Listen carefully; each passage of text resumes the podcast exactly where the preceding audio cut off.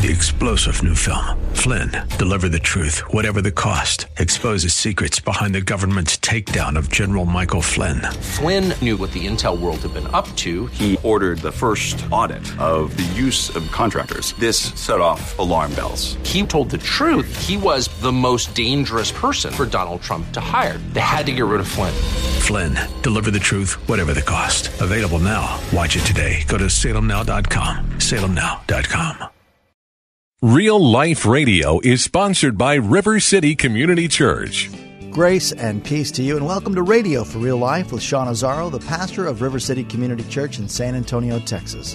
A church that exists to help people just like you find the real life you were created for and find it to the full. That's what Jesus promised in John 10 10. And today we continue in the series called A Church for Real Life, which defines who River City Community Church is and what we do. We know that when the focus shifts to religion, tradition, being progressive, or anything else, we have lost the purpose that God has intended for His church. So, what role does community and connections play within a biblically healthy church?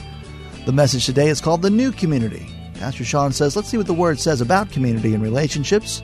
It's time for Radio for Real Life. If you have your Bibles, turn to 2 Corinthians chapter 6. I'm actually not going to get there for a little while, but I'm going to continue this series called A Church for Real Life. And I wanted to start in kind of a different way. I want to tell you why I love the church and why I'm such a fan of the church. Uh, some people look at me and go, Well, you're a pastor. See, it's kind of like you have to be. Well, that's not actually true. Um, I know a lot of pastors who aren't so much fans of the church uh, because their road uh, has not been a good one. It's been hard. And, you know, maybe some of that's their own doing, maybe some of that's others. You know, you deal with people, tough stuff can happen. But I want to tell you that the church, for me, uh, I'm a fan because the church, really, on multiple occasions, I think, saved my life. I really think that. I think the church saved my life. Um, I think of when I was a kid and my dad uh, had an affair on my mom. And that began the kind of slow, difficult breakup of our family. And um, that was one of just the hardest hardest times we'd ever walked through.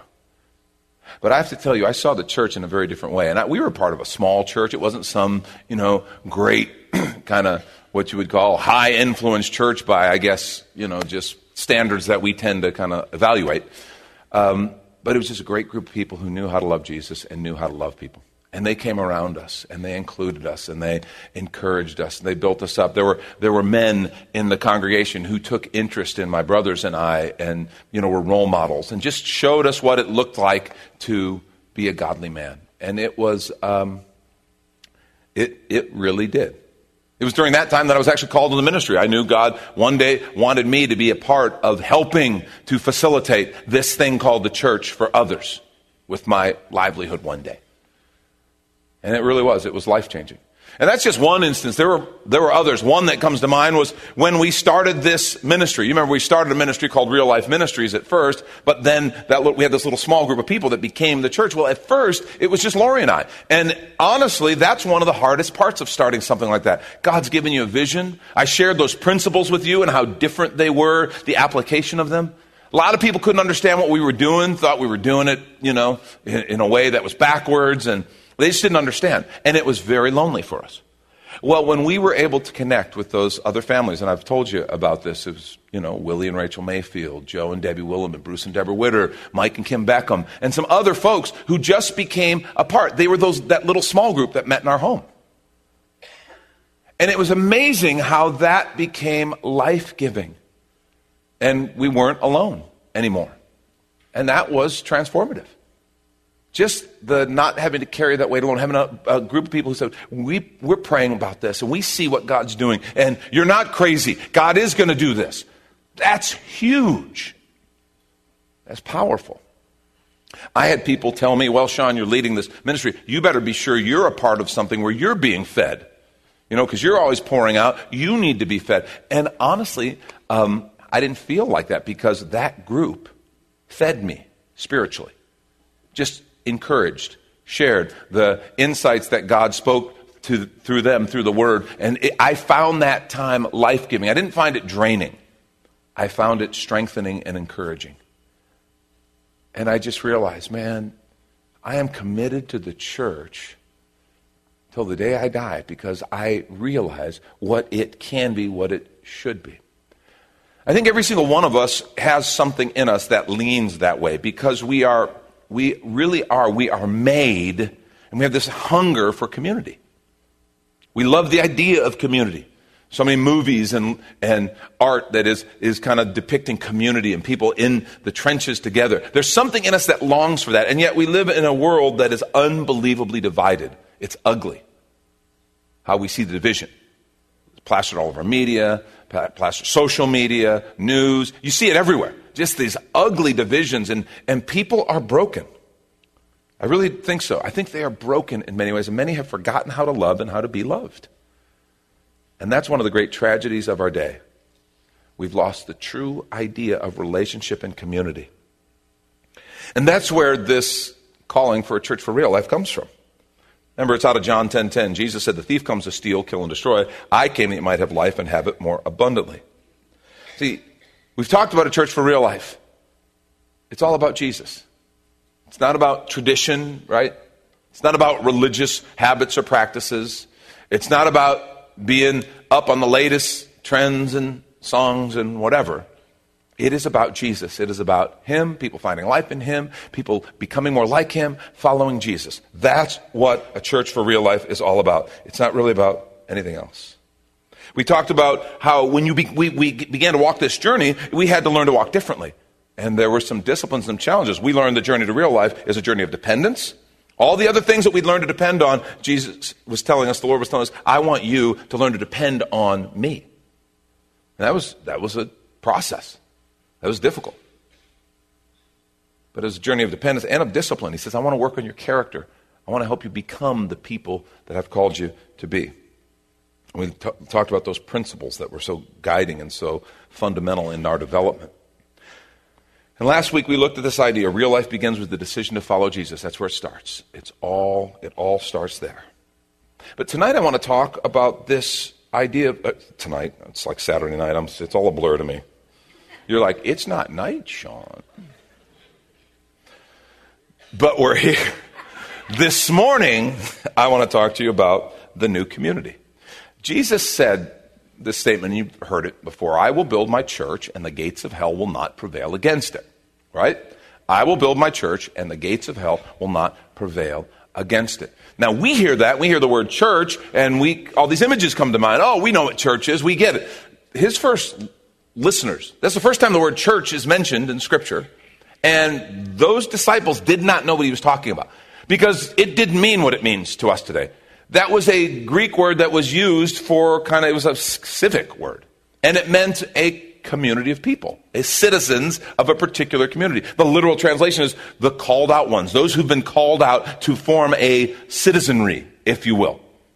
And so Jesus is saying, I will build my new community and the gates of hell will not prevail against it. All the satanic forces in the universe will not be able to stop this new community that I'm going to build. We understand that new community is like us and believers. That's who we are. And so we get into the New Testament. Jesus is taken up. He pours out the Spirit, and they begin to go and form this ecclesia, this new community, the church. And the apostle Paul wrote a lot about the church. And in 2 Corinthians chapter 6, he's talking to a group of believers about how important these relationships are, why this matters. And he says to them, beginning at verse 11, he says, We have spoken freely to you, Corinthians. Our heart is wide open. You are not restricted by us, but you are restricted in your own affections. And listen to verse 13. In return, and in parentheses it says, I speak to you, I speak as to children. He's not speaking down to them. He's not saying you're not smart enough or mature enough to hear what I'm saying. He's saying, like a father, in return, I speak as to children, widen your hearts also. And then he says these words He says, Do not be unequally yoked with unbelievers. For what partnership has righteousness with lawlessness? What fellowship has light with darkness? What accord has Christ with Belial? Or what portion does a believer share with an unbeliever? What agreement has the temple of God with idols? For we are the temple of the living God. And then he goes on and quotes, as God said, quote, I will make my dwelling among them and walk among them. And I will be their God and they shall be my people. Therefore go out from their midst and be separate from them, says the Lord, and touch no unclean thing. Then I will welcome you, and I will be a father to you, and you shall be sons and daughters to me, says the Lord Almighty. He's talking about this community that he wants to form, that has always been in his heart.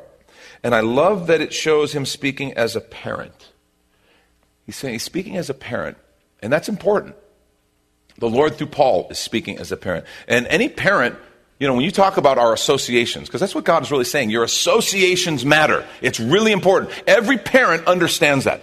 If you've had a high school, if you've had a child who you've raised through junior high or high school, you've had that moment when your kids start to hang out with some people that you go, oh, mm. you know, I don't want to teach them to be mean or anything, but that kid is not good for my kid. They're not a good influence. I don't like what I'm seeing in my son or in my daughter because when they hang around them, they're just a little different. They treat us a little differently. They talk a little differently. You know what I'm talking about. That's the parent's heart. And, and by the way, every parent, we're right to do that. That's what we need to do.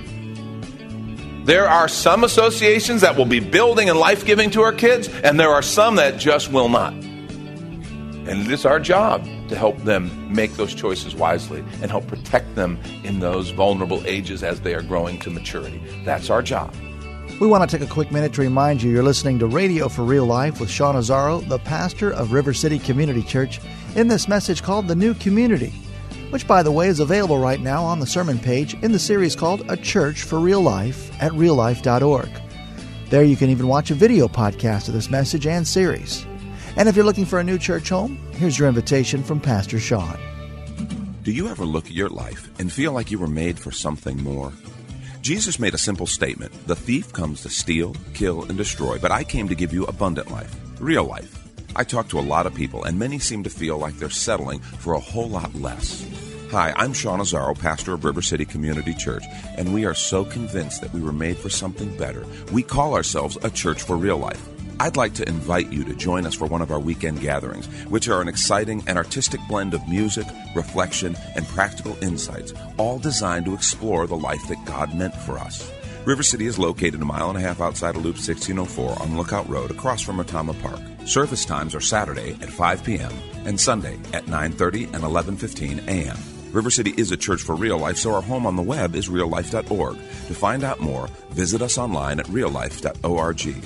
God created you for something very special. Come find out more at River City Community Church. And now back to the message The New Community. This is Radio for Real Life. Well, that's what's happening right here. The Apostle Paul is writing, the Lord is actually speaking through him as a parent, saying, These associations matter. He uses the phrase, do not be unequally yoked with unbelievers. Now, I heard that scripture a lot in youth group, right? Because that's what it was about. It was about us not dating non Christian girls because one day you're going to be yoked to one of the girls you marry and it's going to be marriage and you're not supposed to marry a non Christian. And I understood that. And I'd be sitting in my little youth group looking around and go, ooh, kind of slim pickings in here. Mm. I didn't say it out loud, okay? I was not like that. I, and sure, I, I was wrong. I'll, I'll give you that. But it was what was going on in my head, you know? And it's like at the public high school, there's hundreds of girls, you know? It's like, wow. I'm sorry, that was offsides. but you know, I'm, they're telling me, they're like, okay, you cannot be unequally yoked with an unbeliever. You shouldn't date non Christian girls. You shouldn't, and you definitely don't want to marry a non Christian girl, which was totally, by the way, good wisdom. It was exactly right. Because when you're going to be yoked with someone, you, you know, you got to walk together and you better be sure that you're on the same page. So it was good counsel when it came to dating and when it came to marriage. And I share it freely today. That being said, that's not what that passage is specifically talking about. I think it includes that. I think it's a good application of it, but it's not to be limited to that. It's not a passage about marriage. It is talking about just close association. Yoked is the picture of binding together two oxen that are put together in a yoke. It's used regarding marriage, and I think that's a great application, but not specifically referring to it. In other words, business partners, be careful who your business partners is. Because when you get linked up, yoked with someone in business, and you have one set of values, you say, I'm going to be a follower of Jesus Christ. I want to live my life a certain way. I want our business to run a certain way. And your partner goes, wait a minute, that, that's not, those aren't my values. That's not what I'm about. I don't think if we kind of look away over here and if we skim a little off here or if we under deliver a little bit here. I, eh, it's not that big a deal. Everybody's doing it. And you're like, but I'm a follower of Jesus. I can't do that. Don't be unequally yoked. Don't be partnered with close, your closest friends. You need to be very careful. See, it's this idea of you're connected with those people. And he gives these hard contrasts. He says, What partnership has righteousness with lawlessness? Light and darkness. How can you possibly be yoked? How can you possibly be closely connected? How about Christ and Belial? That's from a, directly from a Hebrew word that means literally worthless, wicked. It's at, by this time it becomes synonymous with Satan or satanic things. a believer and unbeliever, the temple of God, temple of idols. You get the point. He's saying, how can you do that? There's these contrasts. Your associations matter. In 1 Corinthians 5, beginning at verse 9, he talks to them about even within the church. Even within the church, he says there can be people in the church who aren't for real. They are wolves in sheep's clothing. He says, I wrote to you in my letter not to associate with sexually immoral people. And listen to this. This may seem a little confusing after what we just read. he says, not at all meaning the sexually immoral of the world, or the greedy, the swindlers, idolaters, since then you would need to go out of the world. See, that's the difference between associating with and being yoked to. He's not saying we need to stop associating with people. Uh, he just says there's a very di- big difference in who you're yoked to. But he's saying within the body of Christ, be careful for those who pretend to be one way but are really another. Verse 11, he says, But now I'm writing to you not to associate with anyone who bears the name of brother if he is guilty of sexual immorality or greed or is an idolater, reviler, drunkard, or swindler. Not even to eat with such a one. For what have I to do with judging outsiders? No, it's not, it's not mine to judge the world.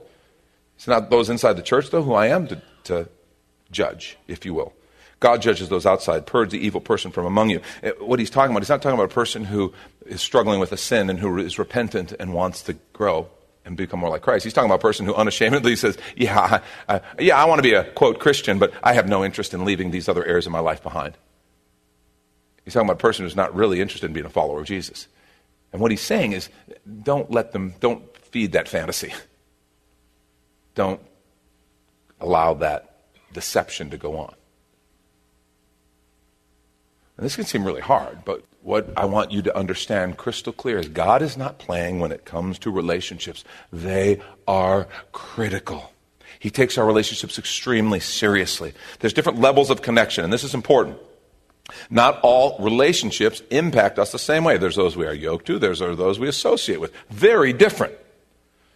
Think about who I invest in. I can invest in all kinds of people. I can take the most ungodly person in the world, and if I, and I want to help, I want to help see, be a facilitator for God's purpose in them. And so I can be a friend to them, I can encourage them, I can invest in them, and I think we should. But there's a difference between who I invest in and who I depend on. And that's a very serious dividing line. Who I receive counsel from, who are my closest connections and associates, who I yoke myself to, to use the scriptural word. And what we're hearing here is be aware of the power of association. That's why this new community matters the power of association. In Psalm 1, verses 1 through 3, the psalmist says, Blessed Blessed is the man who walks not in the counsel of the wicked, nor stands in the way of sinners, nor sits in the seat of scoffers. But his delight is in the law of the Lord, and on his law he meditates day and night. He's like a tree planted by streams of water that yields its fruit in its season, and its leaf does not wither. And all that he does, he prospers. Our associations matter. And that's why, if you're taking notes, please write this down. It's so important. One of your most important decisions on the journey to real life is the decision to connect with God's people. Let me say that again. One of the most important decisions on the journey to real life is the decision to connect with God's people because we are relational at our core and we need relationships and we depend on them. Whether we admit it or not, we will. And choosing those relationships wisely is one of the most important decisions we will make. This is really the second decision on the journey to real life. Let's take a look at that graphic. Remember the five decisions follow, connect, grow, serve, share. That's what this church is about. We, we, we call people to and support them in these five biblical decisions.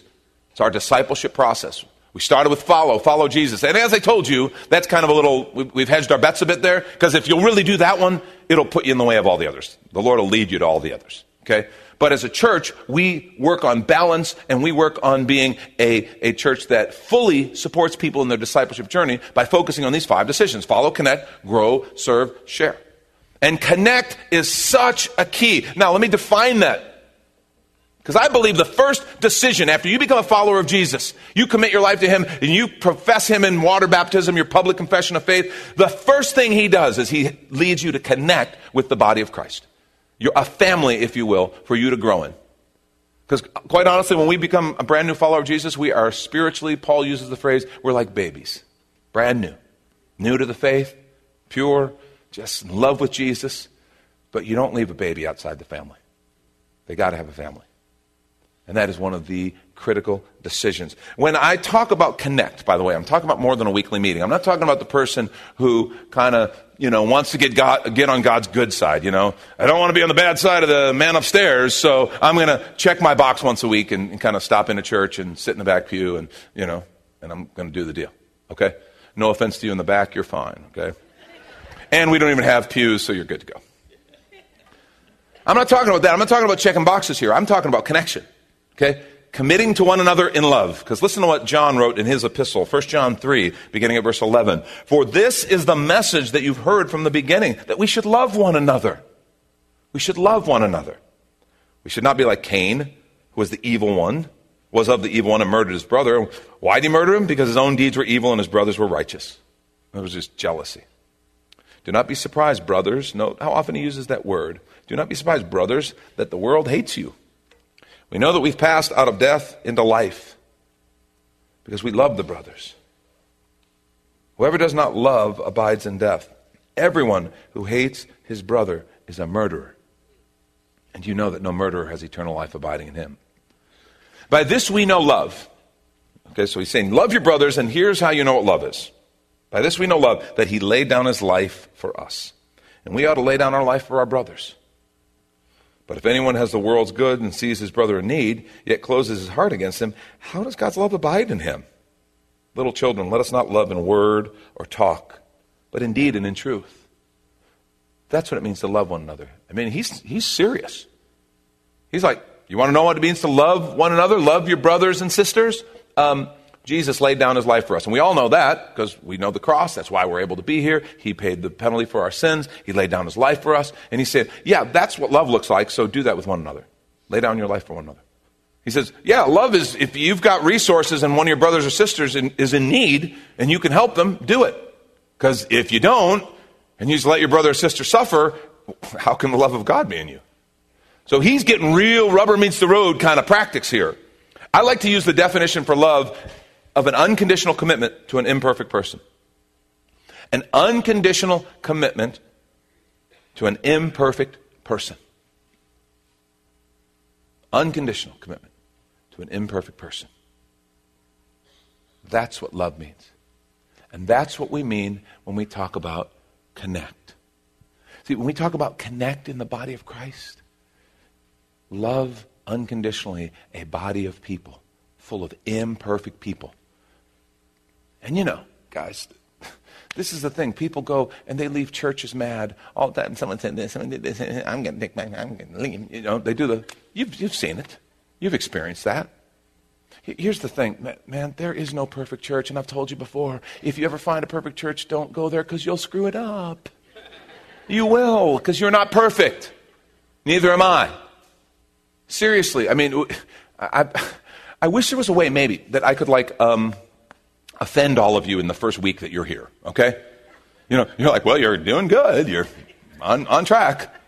No, I mean, I mean, seriously, because people come into a new church, they, they, they, it's different than their old church, and they love the music. They come to the River and say, oh, we love the music. maybe they like my message, or one of the other pastors' message. Oh, the message was good. I, we found the perfect church. No, you haven't.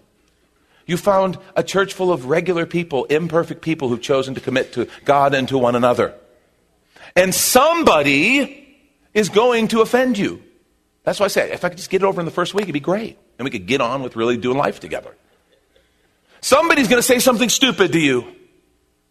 And you're going to get all offended. Well, they're going to say, some small group leader is going to say something. How dare you? I do not. You're going to want to be out.